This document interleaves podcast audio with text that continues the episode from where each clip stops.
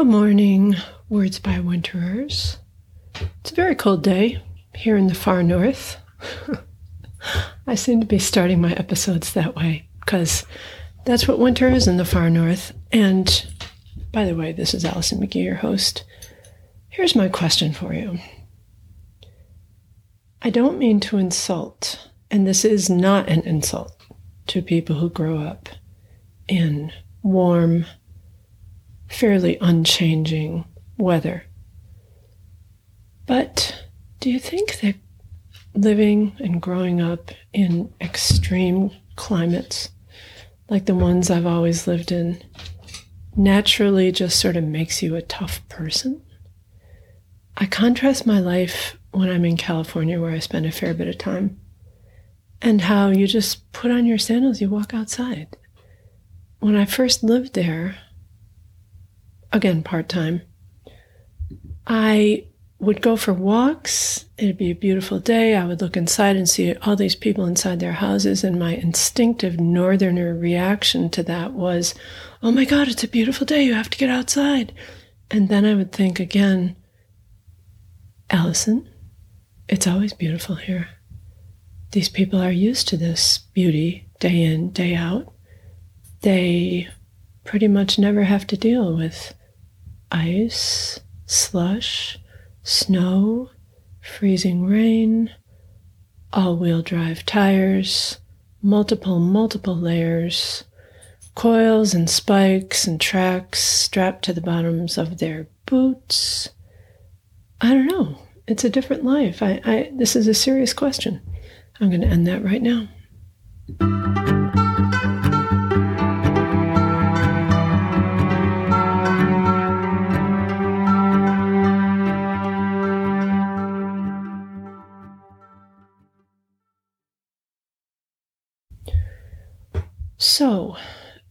When I was growing up in the far north of upstate New York, about five miles south of where the Adirondack Park officially begins. The Adirondack Park is six million plus acres of wilderness, mountains, uh, non mountains.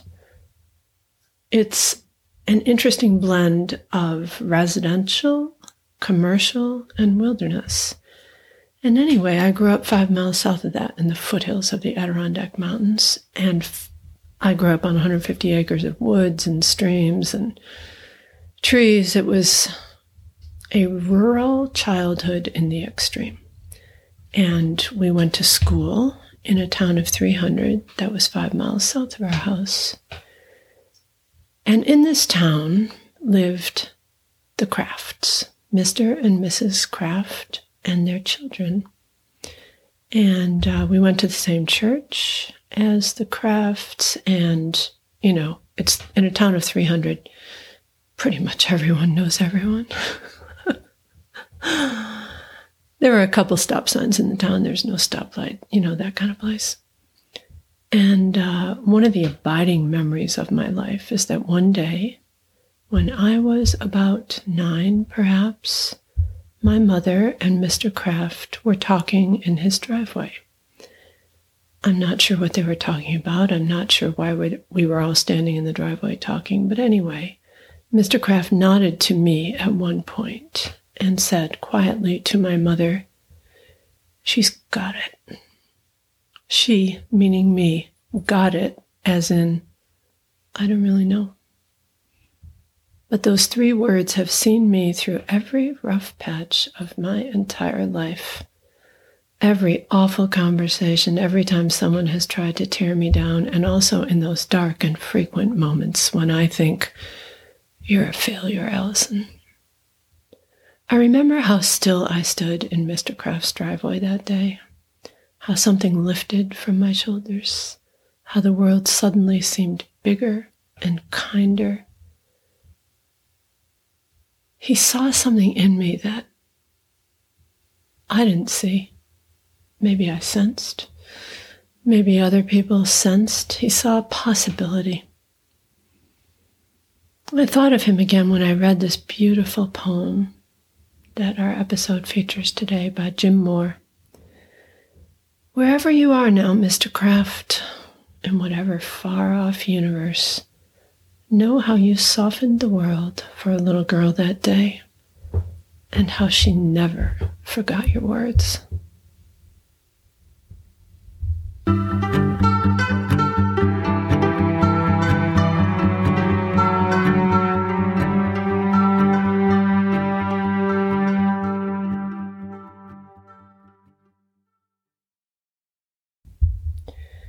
Here's the poem for you.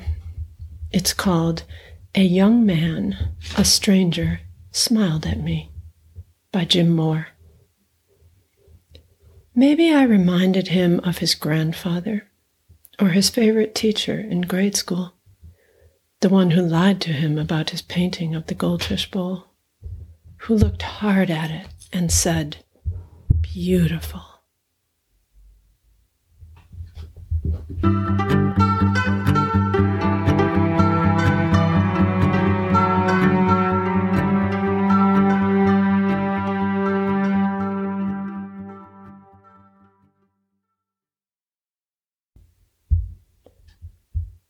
That poem by Jim Moore, A Young Man, a Stranger, Smiled at Me, is emblematic of some of the Jim Moore poems I most love. So short, and yet they contain a whole world. I have loved Jim Moore's poems for decades, and he has been writing, I believe, for about four decades now. If you like that poem, I urge you to check out more of his work, you can go to his beautiful website. It's jimmoorepoet.com. And I'm just going to read to you a few paragraphs from a piece he has called My Life as a Writer. It can be found on the website. My life as a writer. I was 25 in 1968 when I finished grad school at the University of Iowa the Writer's Workshop, and began teaching nearby at a small junior college in Moline, Illinois. During that first year of teaching, I was barely older than my students. Two of the young men dropped out of school and almost immediately were drafted, sent to Vietnam, and killed. I decided under those circumstances that I couldn't continue to accept the teacher's deferment which was keeping me out of the Army. I sent my draft card back to my draft board with a letter saying I couldn't cooperate with the system anymore. In due course, as punishment, I was drafted, refused induction, and was sent to prison, where I spent 10 months in 1970. This experience changed everything for me as a writer.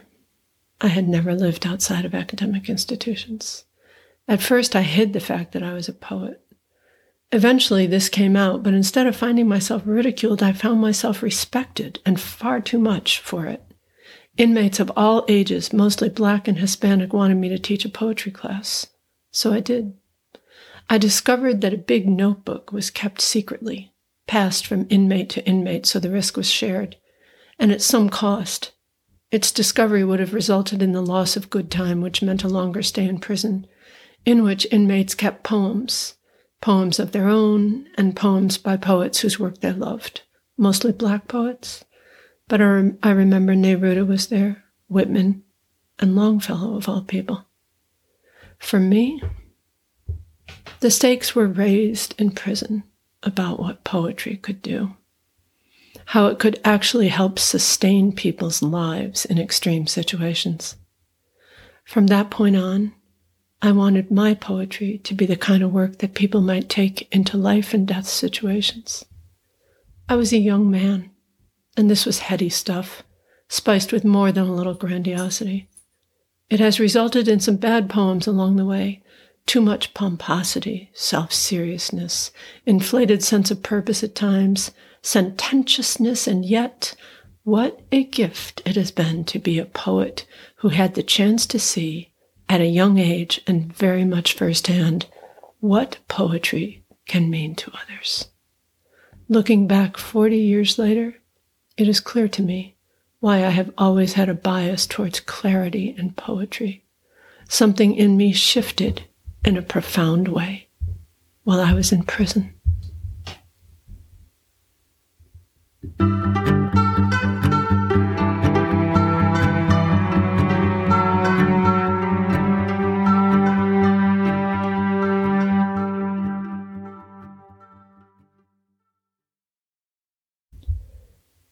There we have it, my dears.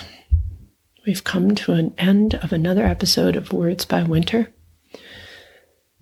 Original theme music for our show is by Dylan Parisi. Additional music by Kelly Krebs. Artwork by Mark Gary. If you enjoyed this episode, send the link to someone else who might. Give us a good rating if you're so inclined. The poem today, A Young Man, a Stranger, Smiled at Me is featured with kind permission of poet Jim Moore. Go to his website, jimmoorepoet.com, or just Google his name. The man is pretty well known and with excellent reason. He's incredible. It's one of my favorite poets. Poets. Um, gorgeous, soulful, sometimes cynical, but never really, because the man's heart is huge and it just pulses through every one of his poems. All right. Words by Winter is created and hosted, written, produced, everything by me, Alison McGhee, writer of novels, books for children, essays, and even the occasional poem. Tell me what you're going through. I will go in search of a poem to help us through, help you through, help us through, the way poems have been helping me since I was a little girl. You can send me a voice memo via email to wordsbywinterpodcast at gmail.com or drop me a line at the same address, which again is wordsbywinterpodcast at gmail.com. For more info about me, my books, and the workshops in creative writing that I teach online, go to AlisonMcGhee.com. Words by Winter, conversations, reflections, and poems about the passages of life because guess what? It's rough out there, my friends. We have to help each other through.